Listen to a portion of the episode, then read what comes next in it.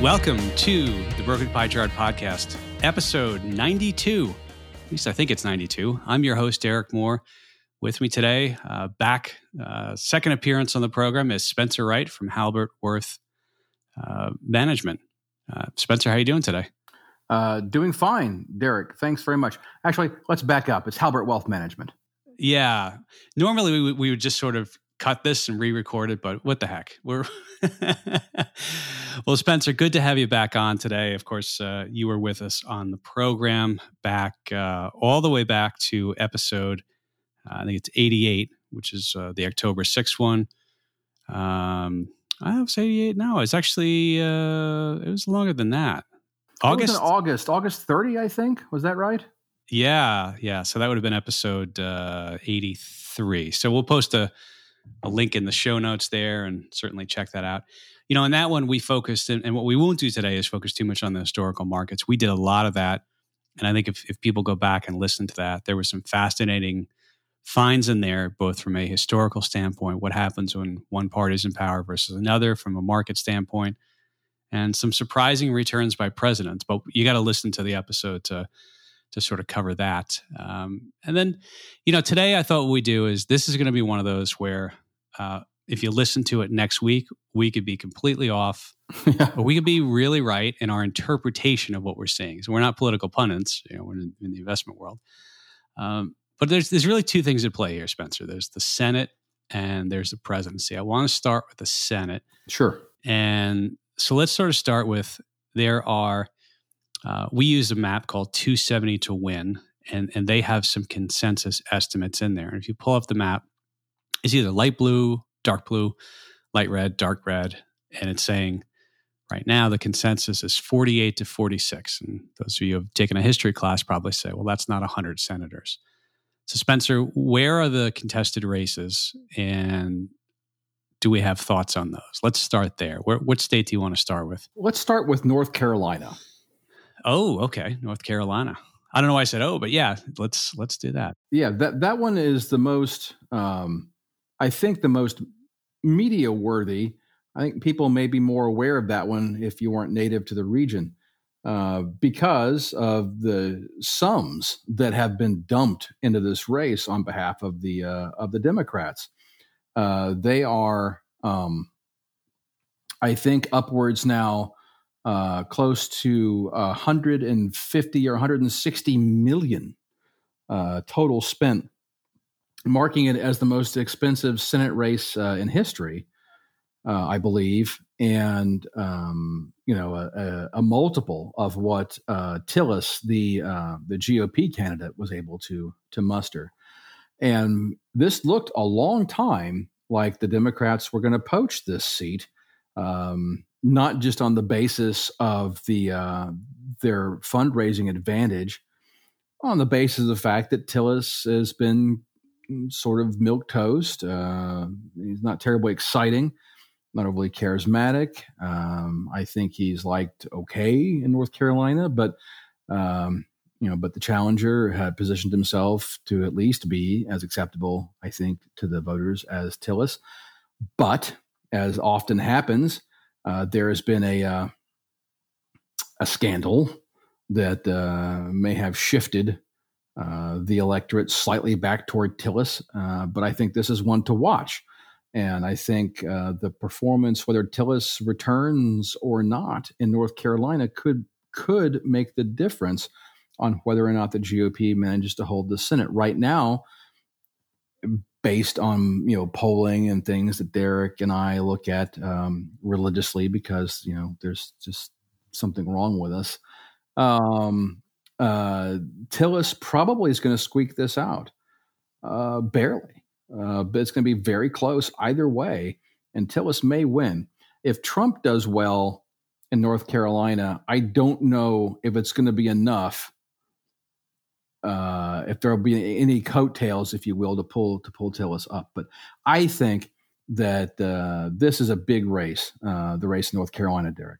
Well, just looking at some of the polls, there's a couple things that I see. Number one is the recent polls, Cunningham had a 49-45. Cunningham, of course, is the Democratic candidate. which would be +4, but close to 50%. But there is on that poll 6% that is not in there. And another one I see 46-43, Cunningham +3. We've seen some recent polls have it the other way. I got to be honest, I could flip a coin on this one. Right. So if you want to say Tillis, it's going to be very close. If it is Tillis, it's going to be Tillis by a percent or less. It's going to be very, very close. I think I would agree with that. I guess I got to make a prediction. I think, you know what? I'd be willing to give this one to Tillis because there are other races that are close that I think that the Democrats are going to take. I think we can safely, not safely, but I think just as a matter of argument, let Tillis keep this seat because there are other places where I think the GOP is not going to be as fortunate. Okay, so for this one, let me go to my 270 to win map. I'm going to make North Carolina the lightest red I could find for now. Right. And then that makes it 48-47. We have more to go. Where do you want to go next, Spencer? Let's go to Michigan. Wait a second. Michigan, according to 270 to win, is light blue. Right. And the reason I want to go to Michigan is because Debbie Stabenow is up against James again. And last time in the mid-year, James lost to her.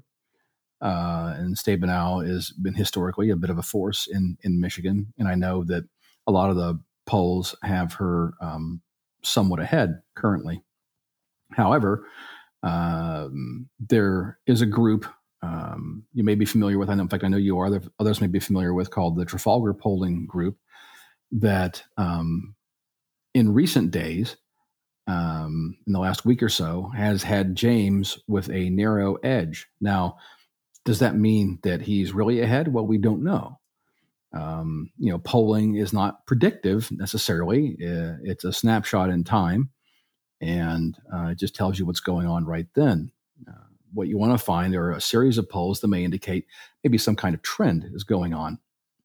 And in this case, there's a chance that James wins this race. And I just wanted to highlight that if as a real possibility that James does take this seat.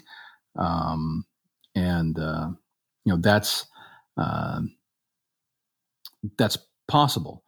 What is probable right now, according to all the polls, is that Stabenow is going to win, but Michigan's another one to watch. It's going to be very close. Right now, we can leave it light blue and assume that Stabenow will win the day, if be it narrowly. But that's one to watch. Don't be surprised. Or Peters, right?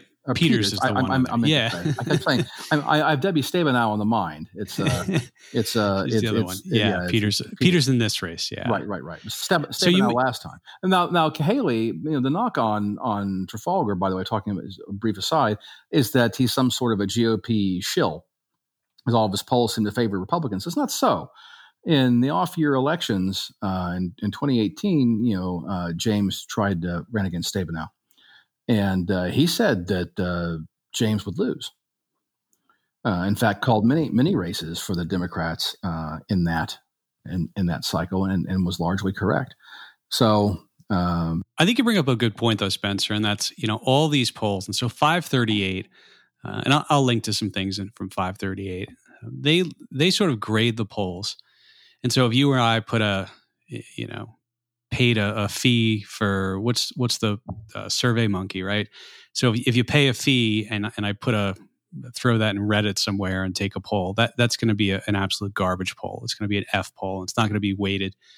But they weight these polls. They also grade them. And I think they grade Trafalgar either B- or C+. But what they do is they look at these polls and they say, is there a bend or a bias in the poll? And I think last time, it was like 0.8 points, Republican Trafalgar. And there's other ones that are, 0.8 Democratic. But just to give the audience some numbers here, this poll that you're referencing was taking the Michigan poll, October 2020, 48 John James, Gary Peters 46.6, someone else 2.8, undecided 2.5. So that's 48 to 46.6. That's the one you're referencing. And so if that's right and everybody else is wrong, the GOP would win a seat that no one is counting on right now. That's right. That comes out of the out of the woodwork. I mean, no one's expecting James to win, honestly, with a very rare exception. And if that does transpire, then that can help offset a potential very narrow Tillis loss in North Carolina. Let's go to Maine. Mm-hmm. I don't know. Did you want to go to Maine? That's sure, a tough one. Maine. I think Maine is very good to look at in this context. So Maine is Sarah Gideon is the Democratic candidate. Susan Collins is the incumbent Republican. She's been there for long time, many years. The last, I think, 97 years. No. Been there since 97. Yeah. I think it was Strom Thurmond who was in the Senate for the older folks might remember Strom. But right. So I've got I pulled up an Augusta, Maine newspaper, and it looks like they're nearly tied in a poll. Although they've got a ranked choice system there, meaning you could put a third party candidate, and if that candidate doesn't get isn't in the top two, then it defaults to the second choice. But they've got this split, and I assume the Augusta, this is the Bangor Daily News, saying it's tied. What say you, Spencer? I think that that's probably very much the case. I think Collins has, she was very slow to endorse Justice Barrett in the last round of confirmations. Her position in Maine has always been curious.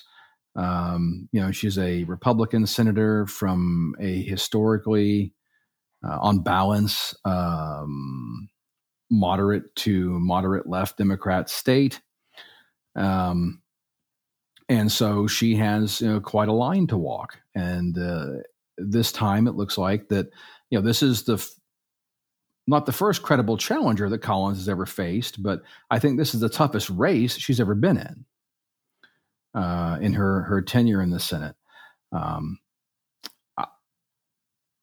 think there's a real chance that that the Democrats end up with this seat in Maine. I agree. And I think that Collins probably loses this seat if narrowly, but I think this is a Democrat pickup. Yeah, I tend to agree, and I honestly I could go either way here. I could have gone either way in North Carolina since I agreed with you with Tillis. I'll agree with you here.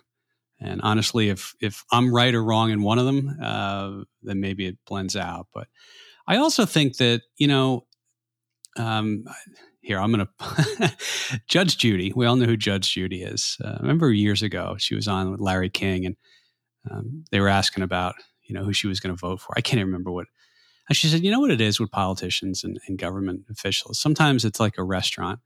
You go there, you really like it, everybody's happy. And then a new restaurant opens up, but maybe the old restaurant, the service starts to get a little bit worse off. Maybe they change the ingredients, and they say, you know what, I'm going to try something new for a while. I think that could be the case here. I think she's been there for a while.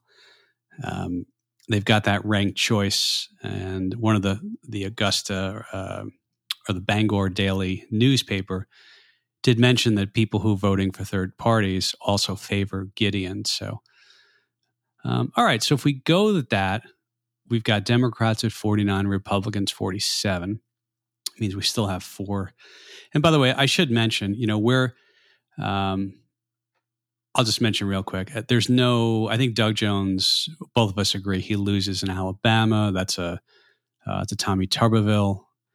I think so. We didn't really talk about that one, but that would be a flip to the GOP from the Democrats. Do you want to go? Let's talk about Georgia. Now, Georgia is interesting. I was going to say Georgia should probably be next. So, just set the stage here. There's going to be two elections, not one. So this one is not necessarily going to decide it. You've got three candidates, and Doug Collins, Kelly Loeffler from the GOP, Raphael Warnock from the Democratic side, And if nobody gets 50%, the two highest candidates do sort of a runoff. So the idea is you got two GOPs, they'll probably split some vote, and then they'll... So I don't know. It's really the second election that we're going to be... Yeah, Georgia's a real mess this go around, given this tiered event they have going on. As you rightly mentioned, the GOP vote is in danger of splitting. Ultimately, who knows what happens in Georgia? I think there's a real chance that you didn't mention David Perdue is up against John Ossoff. Yeah, I guess. So one of them's a special election, one of them's a normal election. Yeah, right. I should have mentioned that. Yeah. Yeah. Well, yeah, Ossoff Perdue is probably the one we have to address first. Right. You're right. That one's going to come on election night. You have to go. I think Perdue.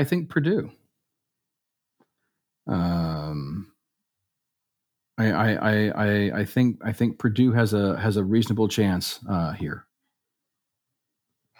Let's take a look at the polls. I'm curious on the Senate polls, and I use Real Clear. Their averages for Senate is probably the best. Yeah, so if we go to the latest polls, and let me see if I can pull one up here. So Georgia, let's see, Georgia. Yeah, I mean, do you see a recent Georgia one? It's basically tied right now. Yeah, I think you're right. The aggregate has Purdue up a fraction. It's a toss-up. I think just giving historical voting patterns in Georgia, I think if Purdue, keeps the race basically even in the polls going into election day, that there'll be enough of uncalculated, if you will, Purdue vote to put him in office again. Okay. He is the incumbent, and the incumbency normally has an advantage. So if we give that one to him, the special election, knows? The path for the Democrats to win here, I think, is the Democrat gets over 50%, right, and it's done. Well, you've got Loeffler is. Loeffler and Collins are duking it out for a GOP vote, and the question, is does Collins act as a spoiler and allow Warnock to win? Yeah, I don't know. It's that one. You know what? If that happened, it would surprise me. But the math is. By all right, and I get they have the system is the system, but right. From a party standpoint, Democrats or Republicans, they easily could have, circled around one of the two. I don't know. I mean, I guess, what are we at now? We're at 49, 48. I think that ultimately, I mean, if I just had to guess, and it is a guess, of course, but I have to think that Loeffler ends up coming out of the whole thing on top. Okay, so that makes it 49-49. I do want to cover Arizona really quick. Now, Arizona 271 has Mark Kelly. Yeah. Lately, there's been, and so this is where the Trafalgar poll, which has, let me see if I have an Arizona one. I don't know if he's put out a more recent one, but he has Mark Kelly in the lead. He has it narrowing. But I live in Arizona, and one of the things I shared with you is that I have talked to some people, and they've told me, they'll vote for Trump, but they're not voting for McSally. And so I have no scientific evidence, but on that alone, I think Kelly wins the state. I'll affirm that. Yeah. I mean, I don't live there. You do. You're on the ground. I've seen, obviously don't have a lot of exposure to Martha McSally. I've watched campaign events of hers. I have to say, I don't think that she is particularly engaging, though that's not everything, but it does matter. Apparently, this is her second bite at the apple. Let's not forget. She did lose to Christian Sinema last time, and she is apparently running the same campaign that didn't work last time. Yeah, I would agree. By the way, if you want to get familiar with either of these candidates, all you need to do is come over to Arizona, go into anyone's house, turn on any TV, on any channel, and you'll learn all about them. Because, oh my, it's just commercial after commercial. Both I'm sure. My son at this point is reciting the bullet points. So yeah. I'm sure it's terrible. Yeah, but I'm gonna say that I don't think at this point there's I know Trafalgar has it closing. His latest poll was 47.3 to 45.4, which means there's some undecideds. But yeah, I think she loses again. Yeah, and Sinema ran a great campaign, pretty flawless, against her. Okay, Colorado is blue. That's Cory Gardner. I say it's blue because the consensus is blue. I don't know, unless Trump were to pull off an upset win in Nevada. Well, let's consider, he's running against Hickenlooper, okay? The former governor, erstwhile presidential candidate. Gardner is the GOP incumbent. Colorado on election night, probably in the Biden column. I think it's pretty safe to say that. But where does Gardner fall? Well, the polls seem to say, as you point out, that it's close for Gardner at this point. I don't know. This is one of those races where, it's probably leaning toward the Democrats at this point. This is a tough one for me. What do you think? Yeah, I think it's probably Colorado seems to be trending more and more. We'll call it blue. The polls recently, there's not a lot of polls that have come out from here. Honestly, I'm looking at Real Clear Politics. There was one October 1st, October 5th. They all have Hickenlooper +8, +9. I think we stick him in there. We haven't made any changes. It's still 49-49 because I think this is Hickenlooper probably takes this. Even if you reduce that margin, that's a lot of ground to be made up. Through coattails and just through narrowing of vote as you approach election day, I think probably this is this is a pickup for the Democrats. Yeah. So Jones and Alabama and this one sort of cross each other out. If you want to, although there's a couple that could cross each other out here or there. Okay. So let me go over to should we do Iowa? Let's do Iowa. Iowa, I think. Yeah. So Iowa, let's see who the candidates here are. Teresa Greenfield and Joni Ernst. Joni Ernst is Republican incumbent. And this one is, I'll just give you some of the latest polls. The Real Clear Politics average has Greenfield +1. As we all know, that means it's pretty much a toss-up. And polls have been anywhere from Ernst +2, Greenfield +2, +5, I don't know. I tend to believe here. I guess I'll go first on this one. Nothing else. A toss-up race where you've got an incumbent. I'm inclined to give this one to Ernst. But what say you? As am I. I mean, the power of incumbency, as we both know, is substantial. And if you're in a margin, that's why I'm willing to give the race to Purdue and Georgia, because he is the incumbent and it's basically a statistical tie. I think that favors the incumbent. going into Election Day. And I think the same thing applies here in Iowa. If Greenfield were ahead by 4 or 5 points, that would be a different story. But I think Ernst, you know, it's depending what poll you look at, it's Greenfield +1, it's tied, it's Ernst +1. That tells you it's, you know, it's a coin flip. And I think that those scenarios favor the incumbents because the challenger has not managed to really people walk into that voting booth on Election Day and they think, well, you know, what's my argument for switching to Greenfield from Ernst? And if it's, you know, a coin flip, more often than not, they're going to stick with the incumbent. Yeah, the power of incumbency is huge. Is pretty strong. When we get to the 13 keys again for Biden versus Trump, we'll talk about that. Yeah. Speaking of incumbency, our last state that we have to talk about is incumbent Steve Daines, Republican, against Steve Bullock, the Battle of the Steves. Yeah. Montana. Steve Wars. Yeah. This one is, it's interesting. You pull this up. The most recent one, the best one for Steve Bullock is a tie. Mm-hmm. And then you got Daines plus 3.3.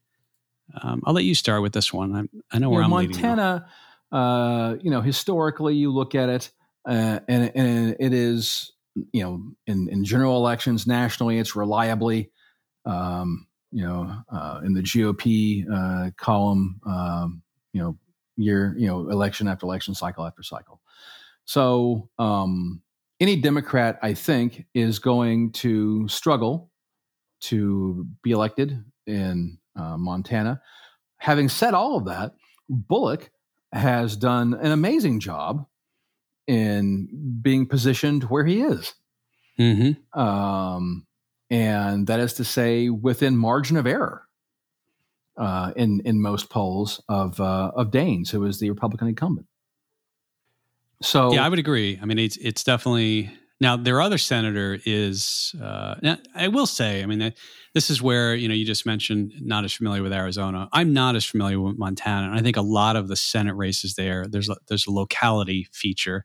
Sure. That's not present in some other states, whether it be the industry, the farming.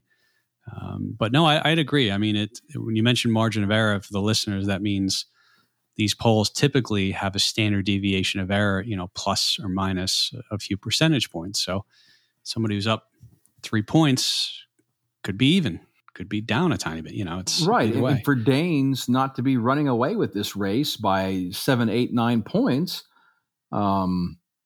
means it might be a little bit of a contest. Again, these things are often is all, you know, it's trite to say it's decided on turnout, which obviously every election in history is decided on turnout, but. You know, Bullock is putting up quite a show here. And could this be a surprise? I doubt it because, once again, Daines is the incumbent. And with him even being ahead, even by margin of error in the polls going into Election Day, you have to think that's probably a Daines win. I'd agree. I think the polls have been favorable to him. I'm going to go with the power of incumbency. It's kind of like, you're from Texas. There's a little team called the Texas Longhorns. I imagine when you can have a packed stadium, it's much tougher to play at that stadium. You know, Notre Dame has to come in there versus going to Notre Dame. So I'll go Daines here as well. And if we do that, it becomes 51 to 49 Democrats. Now people will listen to this in a week and say these guys were totally off, but I think what could upset this, I think the Georgia thing, maybe there's an angle we're not seeing. I think North Carolina. And then you also, you know, you could have some of the races go the opposite way. Maybe James does pull it out in Michigan. Here's where Trump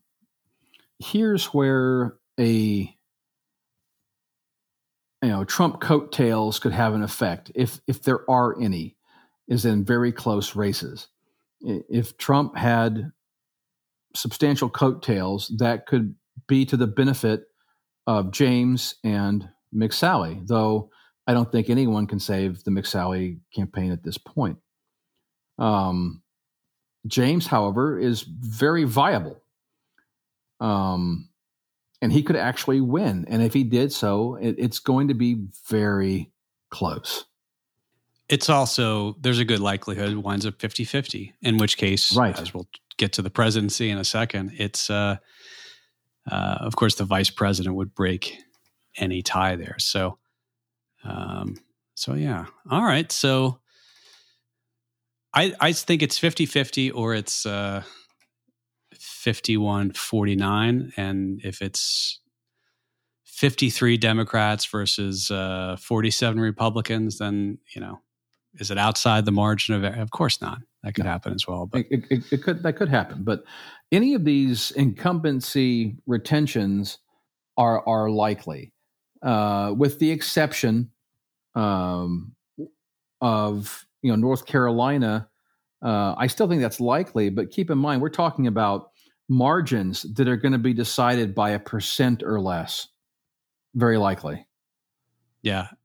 I think we easily see a 50-50 split here. I think that, honestly, is one of the more likely outcomes, is that we will see a 50-50 split with whomever is VP breaking the tie.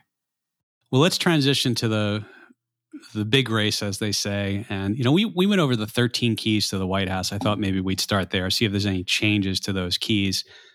Listeners may remember, if you listened to that episode, the 13 Keys was a system devised by Professor Alan Lichtman. I believe he's from American University. He's written a book by that name. And his deal was, it kind of is, you know, there's all these adages. For a while it was an NFC team, did they win the Super Bowl? Then you have a Republican president, or it's the economy, stupid, was what, quotes, and I'll put that in quotes. That's what the Clinton campaign used to say. But what he did was he had these 13 keys. He said, don't look at the polls. Don't look at the pundits. Just look at these factors. So the keys, we'll go through them real quick. And there's some that are really easy. And the way this works is there's 13 keys. Lichtman says if, was it 6 or more are false? 6 or more of the keys are false, meaning in this case, they're for Biden. Then the incumbent loses, and that's Trump. So some of the easy ones are, is the current president the incumbent? Well, obviously, that's check. Correct. No third-party candidate predicted with greater than 5% of the vote. I think that's interesting. True. Yeah, that's true. Interestingly enough, last time, Professor Lichtman gave this one to Trump, meaning it was false for Hillary Clinton because Gary Johnson was getting, you know, polling like 8 to 10% at the time. Right. No party contest to the incumbent. Nobody from his own party ran against Trump. That's true. Yep. Nobody did that. Midterm gains in the House. That's false. Correct. Meaning Democrats took more seats, gained more ground in the House. Mm-hmm. And, then we come to, let's see if I can. No, those are really the ones that there's no debate over. Then we get to the incumbent administration affects major policy change. Last time, we sort of both agreed this is true, and we pointed to the Tax Cut and Jobs Act, right? Right. Mm-hmm. Okay, so we agree on that. We think that's a policy change. Yes. No scandal. That's well. It's got to be. That's false. Yeah, that's false. And I know some people in some camps might argue that it should have been a scandal. It doesn't matter. Well, me. Yeah, there was scandal. Yeah, which I think going forward is just going to be the case for every candidate. It seems to be probably. Yeah, we may be hitting a new norm of scandalization. Yeah, we come no social unrest. That's false. Correct. I think you would agree that goes in the Biden, and then we come to the. There's two militaries, and I'll read them both. We can kind of talk about those. No foreign military failure and foreign military success. Mm-hmm. I don't think Trump had any military failures, right? No. Not at all. There have been no military failures, and so you have to give that one to Trump. All right, so here's one, foreign military success. And Professor Lichtman, I believe... said this was false. Mm-hmm. And I think I originally last time I said this was false, but I also made the caveat, like, should you just go start a war so you can make it true? Like, it seems like you should get credit for not getting us into that. And then there's the ISIS question too. So talk about that, Spencer. Yeah, I think that in this case, when you consider that, the Trump administration did prosecute a successful effort against the ISIS caliphate. And, the caliphate is now, non-existent. That's a success. I think it is also a success that we are not involved in some new foreign adventurism. We're not involved in some new conflict, some new entanglement.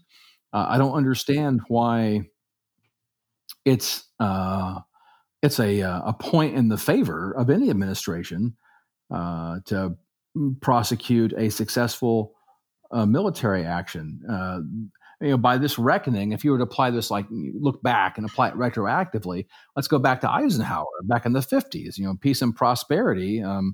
This would have been negative on Eisenhower's record throughout the course of his administration. And I think that, I think you have to consider the absence of conflict as success. I think the counterpoint to that, and I sort of agree with you here, and I think it's like Vietnam. If we were doing this for Lyndon Johnson, we would say it's probably, probably not a success. But if he had done like success that, like George H. Bush after the first Iraq War, like his approval rating was through the roof. 90%. And maybe that's what Lichtman is getting at, that if you have some big success like that, that the country gets behind and feeds into the narrative or the opinion. So maybe that's what he was getting at. But I agree.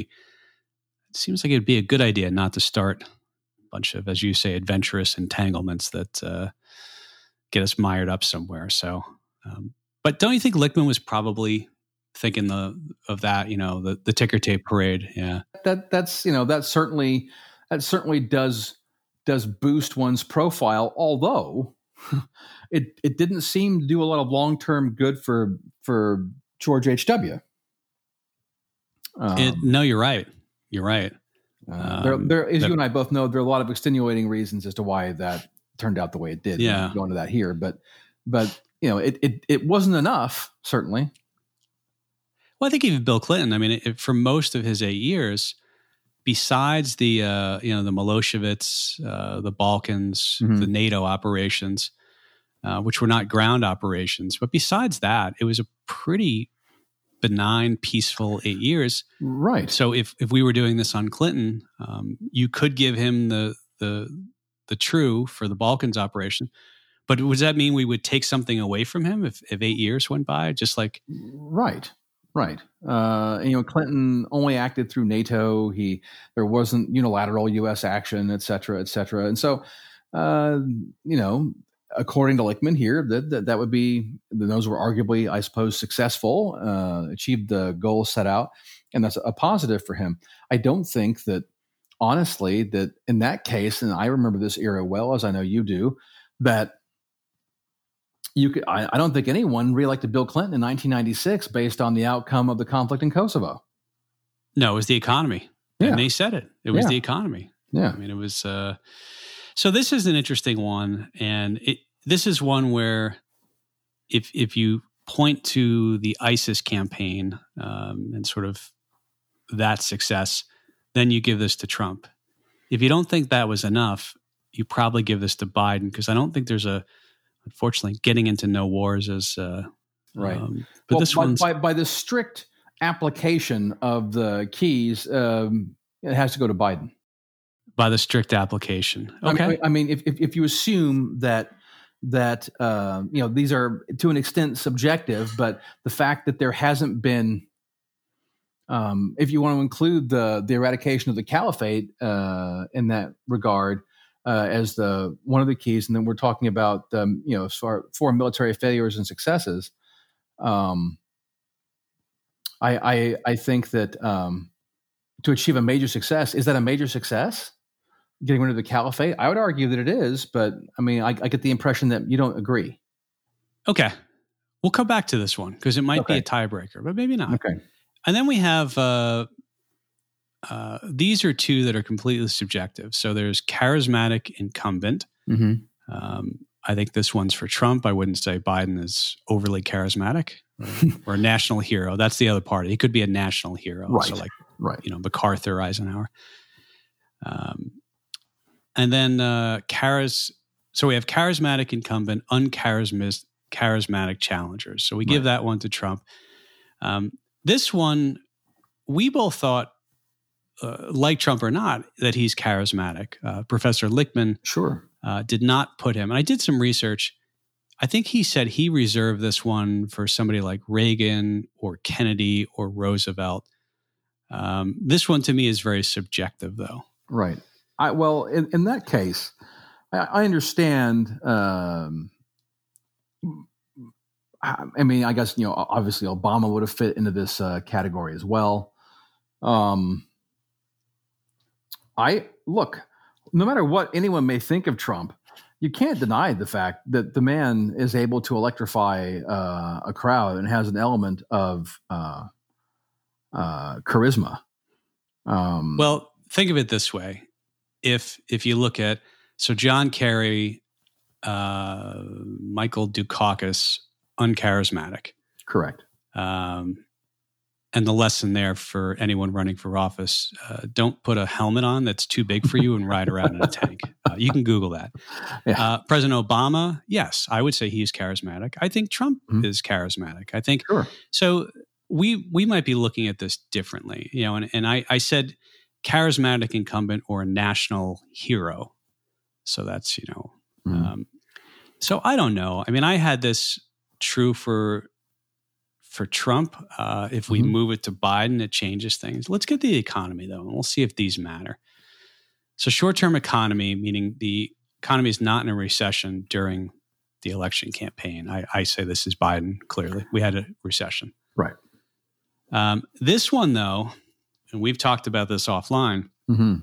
So his strong long-term economy, and when you read the strict definition of this, it was a little bit unclear for me. So I'll read it and then we can discuss. So real per capita economic growth, so that's the GDP divided by the population, is your GDP per capita. Real per capita economic growth during the term equals or exceeds mean growth during the previous two terms. Not in that definition is mean growth during the term exceeds mean growth during the previous two terms. Right. And this, and you know, we're sort of splitting hairs here, but I'll give you the numbers. So at the end of 2008, it was 50,154. Obama leaves office and it's 55,165. So it's a 9.99% gain. It is a simple average or mean of 1.25% GDP per capita growth. Trump, I'll skip on giving you the detail, you know, all the details, but it's plus 1.97. That includes Thursday's print on GDP of positive, you know, pretty positive number. And the mean is 0.53%. So if it's mean to mean, he loses this check to Biden. Right. If it's simple, you know, cumulative gain of 1.9% over 1.25%, Trump gets it. I don't see how it could be not average to average, but well, it looks.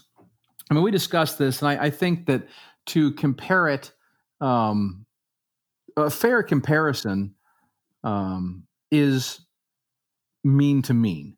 However, maybe it's not meant to be fairly compared. Oh, okay, yeah, maybe. Maybe it's not. I don't know. I would be inclined to compare it mean to mean. And so the reason this matters, of course, is if we compare it mean to mean, or we don't, it changes the result. That's right. That's exactly right. So either this one, so I'll just give the audience a quick tally of where we are. So if we have charismatic incumbent, and then we say strong long-term economy, that's 8 to 5. If we move, meaning, remember, if 6 or more are false, the challenger wins, Biden wins. So if we move just, actually, if we move one of those two, it goes 7-6. So Biden, according to the keys, Biden is going to be the president. If you move both, it's 6 to 7, meaning Biden. So I mean, to which way do you wish to interpret it? I mean, you know, it's not a clear call in this case, and I think just it's more fair and it makes more sense to compare mean to mean, which is what I would probably do. And if you do that, then well, it you know, things tip toward Biden. So according to the, and he's reclarified this is for the Electoral College, not, it used to be just the popular vote. So we'd say 6 are false. So according to the 13 keys, Biden is your next president. But let's look at the map. Right. Let's look at the, I do like the 13 keys, and it's, it is kind of a anyway, we could pick apart the 13 keys all day. Let me go to the map. Let me go to the presidential map. And if we look at the map, and I just want to, let me reset my map here. To set the stage, you need 270 electoral votes to win. Mm-hmm. And according to the consensus, there's a bunch of states outstanding, but 270 to win has Biden already with 290 mm-hmm. and Trump at 163. So they're assuming that Biden wins Arizona, all of the Minnesota, Wisconsin, Michigan, Pennsylvania, and in mm-hmm. which case, he's your president. So right. Can we assume, so I guess a better way to do this would be, could we assume that Ohio goes to Trump? Because really the discussion's more about the Michigan, Arizona, Pennsylvania, right? So I think you can readily color in these following states for Donald Trump. Okay. And failure to achieve any of these, by the way, that I'm about to mention is catastrophe. Yes. For the Trump campaign. So, but we're going to make the assumption that they're going to manage to pull out the following: Florida, Georgia, North Carolina, Ohio, and Iowa. All right. 290 to 247. Right. Again, failure to achieve any of the states we just mentioned, there is no path forward. And I'll even give Trump. So they've given Biden the one electoral vote in Nebraska. No, that goes to Trump. And okay, and Biden, we should. Biden takes the extra one in Maine. Okay, on my map, I've got him the opposite, but I guess it doesn't matter. Yeah. So, 290 to 248 is right. What we've got. So still a Biden win. Yeah, I mean the path is much easier for Biden here for sure. And so, given that Biden has.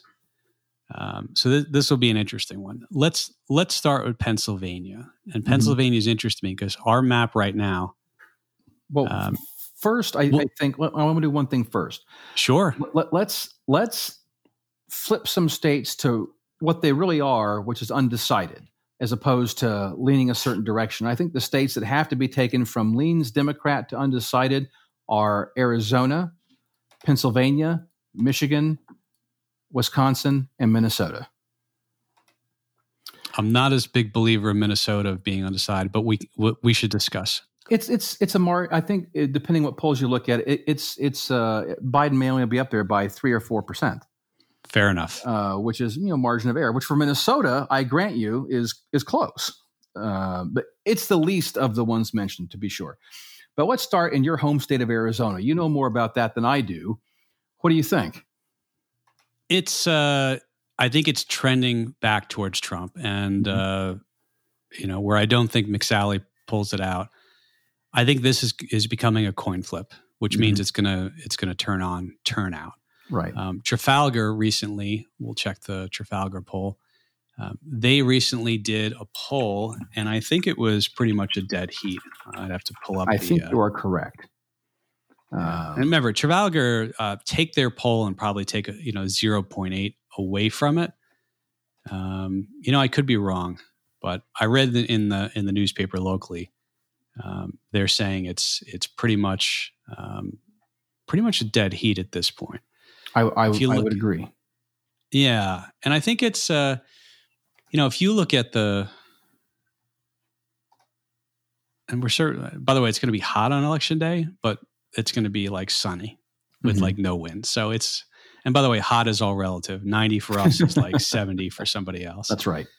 But I think in the polls, with 4 days to go, they have Biden plus +4. Mm-hmm. But it had gotten down to Biden plus 0.9. Right.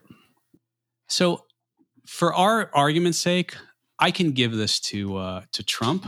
I think of all these we've just put into toss-up, I think this one has a very decent chance of falling into the Trump column. So that's 11 electoral votes. That would make it 259 to 223 with Minnesota, Wisconsin, Michigan, Pennsylvania. Now, let's go to Minnesota. Of these five, the least likely to end up in the Trump column. And the only reason I wanted to highlight it is because that Trump is doing surprisingly well there. I mean, normally this is absolute bedrock for Democrats. And for him to be running as close as he is in Minnesota, I think is interesting. At the end of the day, though, I think Minnesota does go for Biden. But I point out that it has been a bit more of a race there, I think, than the Biden team would have liked. Trafalgar has it 45.9 to 43.7, Biden over Trump. Other polls I've seen are Biden plus 9, sure, plus 7.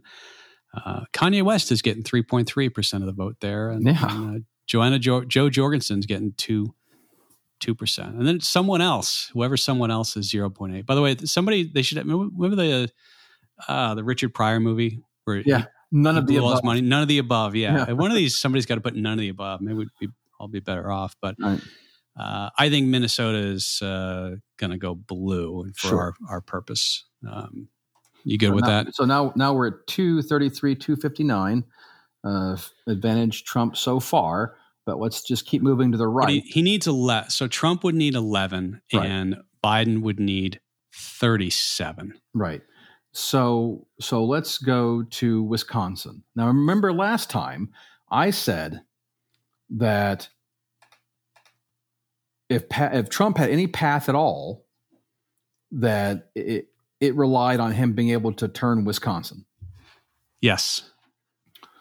And, can he actually do that? Now we're much further down the road. We have a lot more data to look at. Recent Wisconsin polling says it is basically, assuming you look at the Trafalgar poll and other polls, not just Trafalgar, have Wisconsin very close. Not as close as perhaps Trafalgar does, but Trafalgar has it basically less than 1%. It's a dead heat, call it, in Wisconsin. Yeah. The average is plus 6, but that includes, mid-October polls. Sure. Susquehanna had them tied. Fox News had Biden plus 5. Right. So I think and keep in mind that at this point in the cycle last time, in all these swing states we're mentioning, on average, Hillary Clinton was up over 5%, closer to 6%.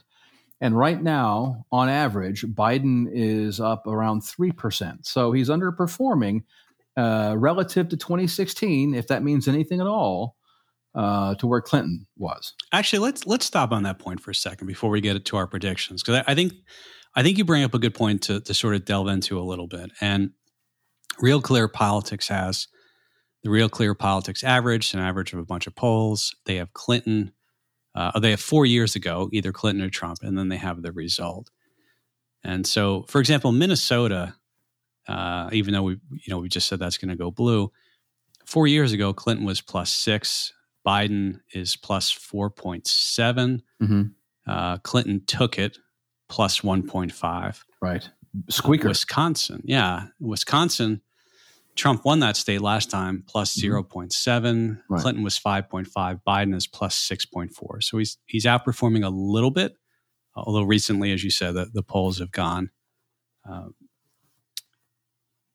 think that's... And by the way, Arizona is a tie now. Right. Where 4 years ago, Trump was plus 4. Mm-hmm. So, I think this one... Now, the map is... pretty much the way it goes is we've got... 3 states, but we've got 10 in Wisconsin, 16 in Michigan, and 20. Yep. So Trump would need 11. Mm-hmm. Biden would need, if we give Biden Wisconsin, he would be 27 short. Right. And I think tied here. Yeah, exactly. And I think I think it's likely, although narrowly, that Biden could win Wisconsin. So my call may not pan out there, but it's going to be, I think it's going to be, once again, very close, very, very close in Wisconsin. I think maybe Biden does pull this out in Wisconsin, but it's going to be, by a one-ish% margin. Yeah. Okay. Wisconsin, Biden, which makes it 243 to 259. Yeah. We have Michigan and Pennsylvania left. This is where it gets very tough. Yeah. Depending on what polls you want to look at, lots of anecdotal evidence from people on the ground. I don't know much about Michigan politics beyond what I read in the papers, like everybody else. But if you look at the polls there, and the number of times the Biden campaign, when they venture out at all, have appeared in Michigan and Trump, etc., Michigan's very much in play. And I think whoever picks it is going to pick it up narrowly. And I think that if you're the Trump campaign, obviously winning either one of these states, you win Michigan, you're at 275 and you're in. Okay. You win Pennsylvania, obviously you're at 279 and you're in. So if Trump wins either one of these states, Michigan or Pennsylvania, he wins. Now, how likely is that? Well, gee, I don't know. All I know is that it's going to be extremely close, like it was last time. Last time, the reason the polls, and I'm not a huge fan of polls, I should say, and I'm certainly not trying to put forward just, the Trafalgar viewpoint here, but they do have the benefit of being one of the few polling groups that were actually correct last time, and were correct in 18, where everyone else wasn't. Now, as Derek and I have discussed to great length offline, someone is very wrong. Yes. Someone is very wrong. And is it, the Trafalgar and Susquehanna and people that put out polls that don't have Biden, leading by these, very fat margins? Or is it the other guys who are the upstarts who were right last time? Well, there's no way to know that, honestly, until people vote. But the only way you can attempt to see through and judge those things is through anecdotal evidence. And I've read several articles the last few days. One just this morning was, I think, from the New York Times. And they were on the ground in Pennsylvania. And it says that, Biden's ahead in the polls in Pennsylvania with an asterisk, but you sure as hell wouldn't know it from being here. It's interesting. It's, I think you're right. One of the polls is wrong, one is right. And essentially, that will decide the election. I mean, Michigan and Pennsylvania. They will decide the election. Yeah, and Arizona. I mean, it's this triangle. But again, you're right. If Trump can lose Arizona to Biden if he wins Michigan and Pennsylvania, or but he needs both at that point. If he drops Arizona, he needs to win Arizona, Michigan. He needs to win both Michigan and Pennsylvania. Yeah, it comes down to those three. All of these states, I think he has the biggest chance to win Michigan. Let's give him Michigan. Let's give Biden Pennsylvania. It would be 275 to 263. Yeah. If you go and you give back the one electoral vote, and well. Yours was Nebraska, mine was Maine. It doesn't matter what. Because the Trafalgar, Michigan poll came out yesterday. Yeah. And it has Trump ahead, for what this is worth, 46.5 to Biden at 45. And they had another leaning Trump of 2.6%. Again, polls are not predictive. They're snapshots in time. But this is a snapshot in time within a stone's throw of an election. So and Arizona, Michigan, Biden gets Pennsylvania.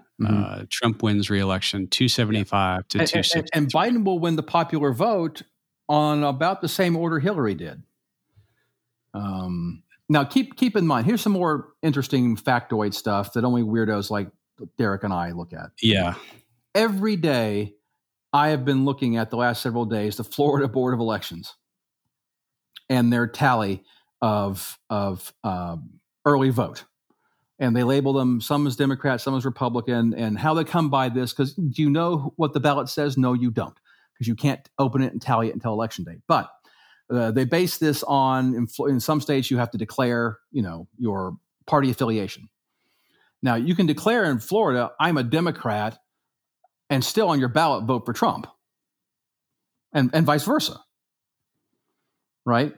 So at any rate, but take that with, my point in saying that is take it with a grain of salt. But historically, Democrats vote early, right? They vote absentee and they vote early. Republicans vote on Election Day by and large. And that will be more true this year. My point in saying all this is in Florida, historically, for Democrats to feel comfortable about winning, they like to be ahead in early voting by about 600,000 votes. Okay?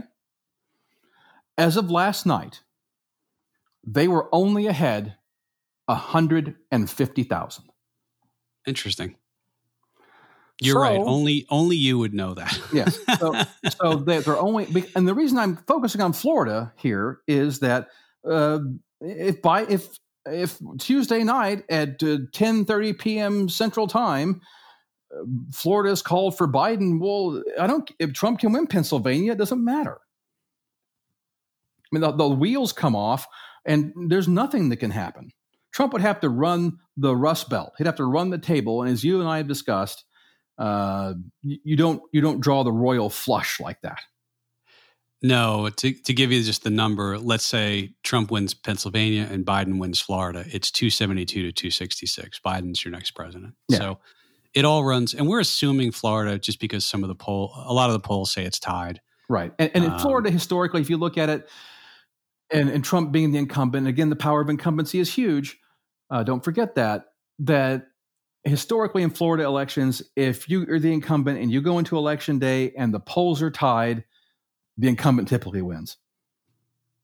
This is going to come down to, I'll give you some numbers, the audience, a couple numbers too. And I'm going to go to the turnout. Nobody really knows what the turnout's going to be. And if you believe, so I pulled some numbers here. In 2016, 55.5% of the voting age public. So that's not eligible voters. That's just the voting age public. Mm-hmm. They cast a ballot. That's 138.8 million. Right. 2012, 54.9, 129 million. That was a down election, presidential. And then, 2008, that was the highest, and that was President Obama's first term. Really good Democratic turnout there, 57.1. So a lot of this will come down to turnout. Last midterm election, it was the highest turnout for a midterm since, I'm going to guess, early 70s, late 60s. Mm-hmm. But even Obama's first term, that turnout did not exceed the turnout from that same period, kind of late 60s, early 70s. So I think this, if you listen to really smart political consultants, dumb people like me would say, hey, wouldn't it be great if you can get the people who never vote? And their comment to me would be, they don't vote. You have to get your base to turn out. Yeah, they would tell you, no, that's not how this works. Yeah, you have to get your people to the polls. And interestingly, in 2016, they had the Democrats had one of the largest get out the vote operations in history to get people to the polls.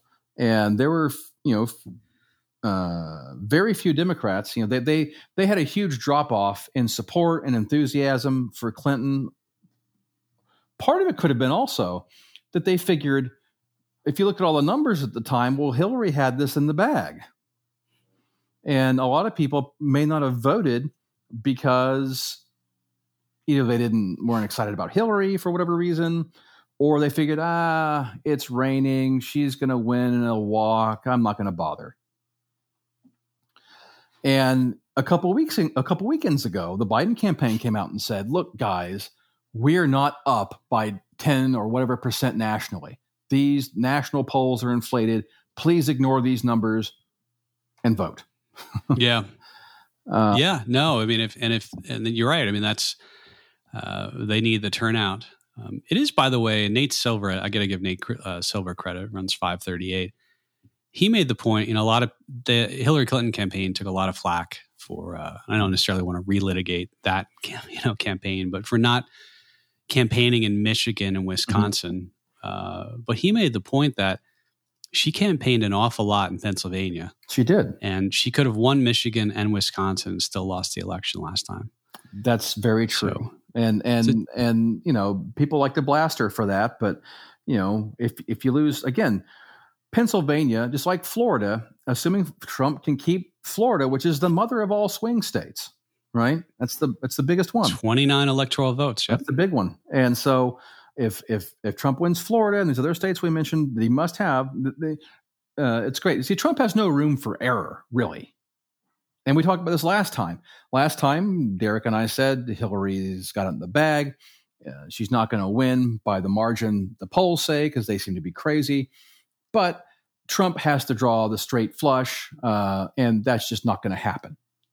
Yeah, we both had Hillary Clinton being the next president. And both of us were wrong. Yeah. And this time, I have to say, while the balance of probability tells me that it should be Joe Biden,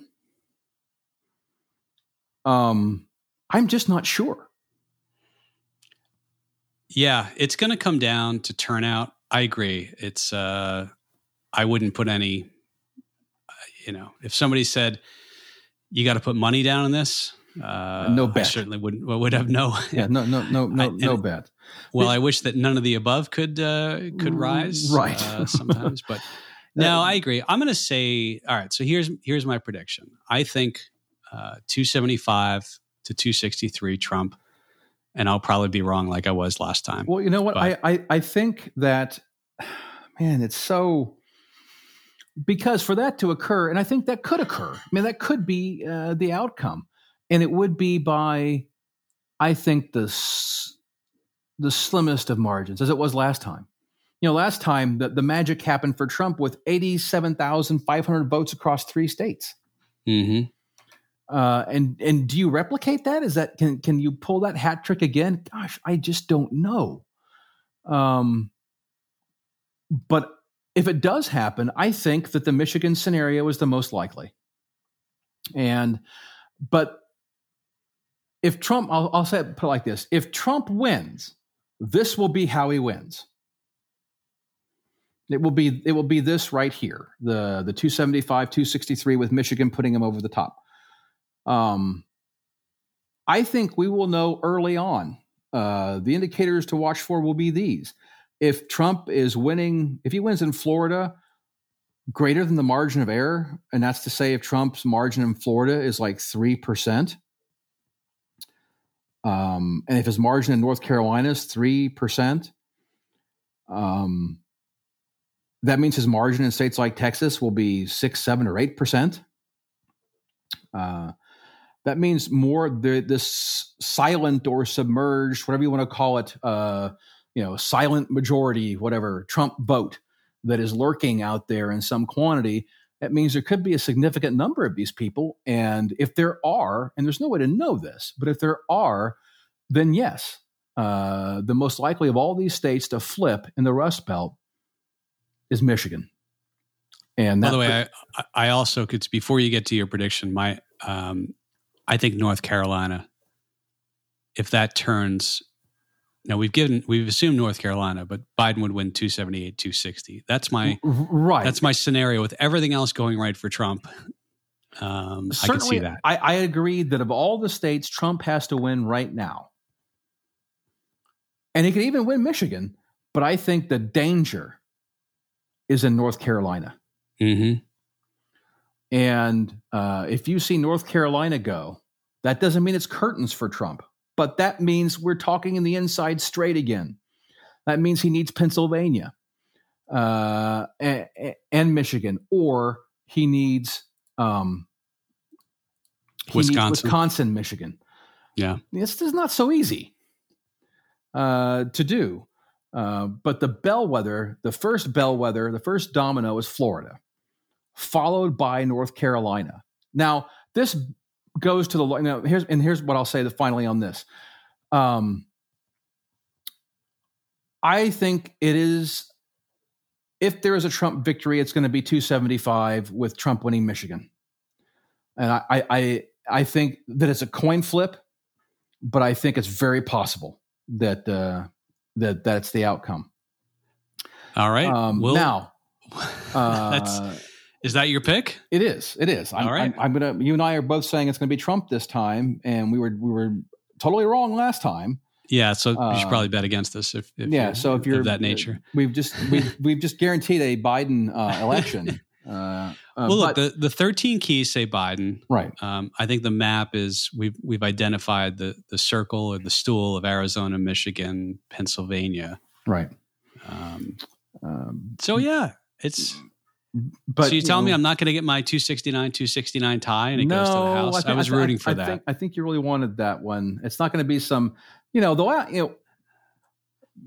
going to go down that rabbit hole, but Jefferson's race against Burr went into the House of Representatives, and it took 37 ballots to resolve. And Jefferson ended up winning by a single vote. Yeah. By the way, New Hampshire, there's a crazy scenario.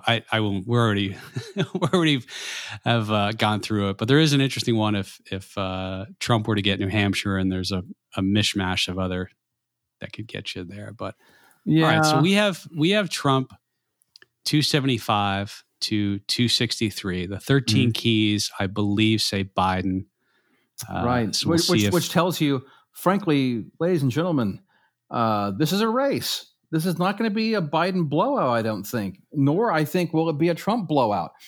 This is going to depend on turnout in key states.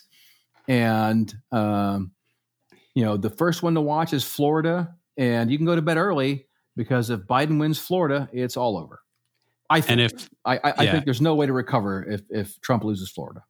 And if Robert Cahaly from his Trafalgar group is right again, he's going to have a lot of consulting work on the next 2 to 4 years.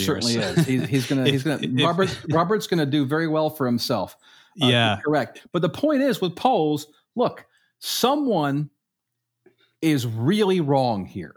And it's either Cahaly and his group and the people in that camp, or it's the mass market polls. Someone's very wrong.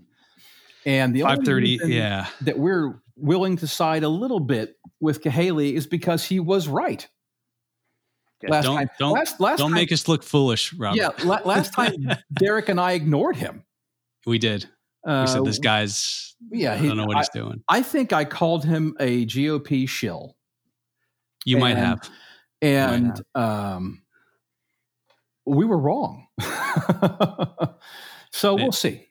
Maybe I'll send him the link and see if he'll come on. Yeah, man, that's true. We should see if we can get him to weigh in. By the way, the 538 forecasts, they of course do the probabilities. I'll remind everybody, I think the last time they had Hillary Clinton winning, sure. But they were one of the few ones who didn't have Trump with a 1% chance. I think he was 13%. Right. They have Trump with a 10% chance of winning right now. Mm-hmm. So 90% for Biden. Yep. And... you can go over their site. I'll link to it if you want to take a look at that. So Nate Silver gets a lot of flack, and he's been very critical of Cahaly and others. But it's important to keep this in mind. As Silver himself will tell you, he is not a pollster. He is a statistician and a mathematician. Yep. And he takes all of these inputs and applies his own analysis to them to come out with the data points that he presents. And if the people who are wrong in this scenario are the people that are supplying Nate Silver with data that ends up being erroneous once again, then, you know, his output model is going to be wrong.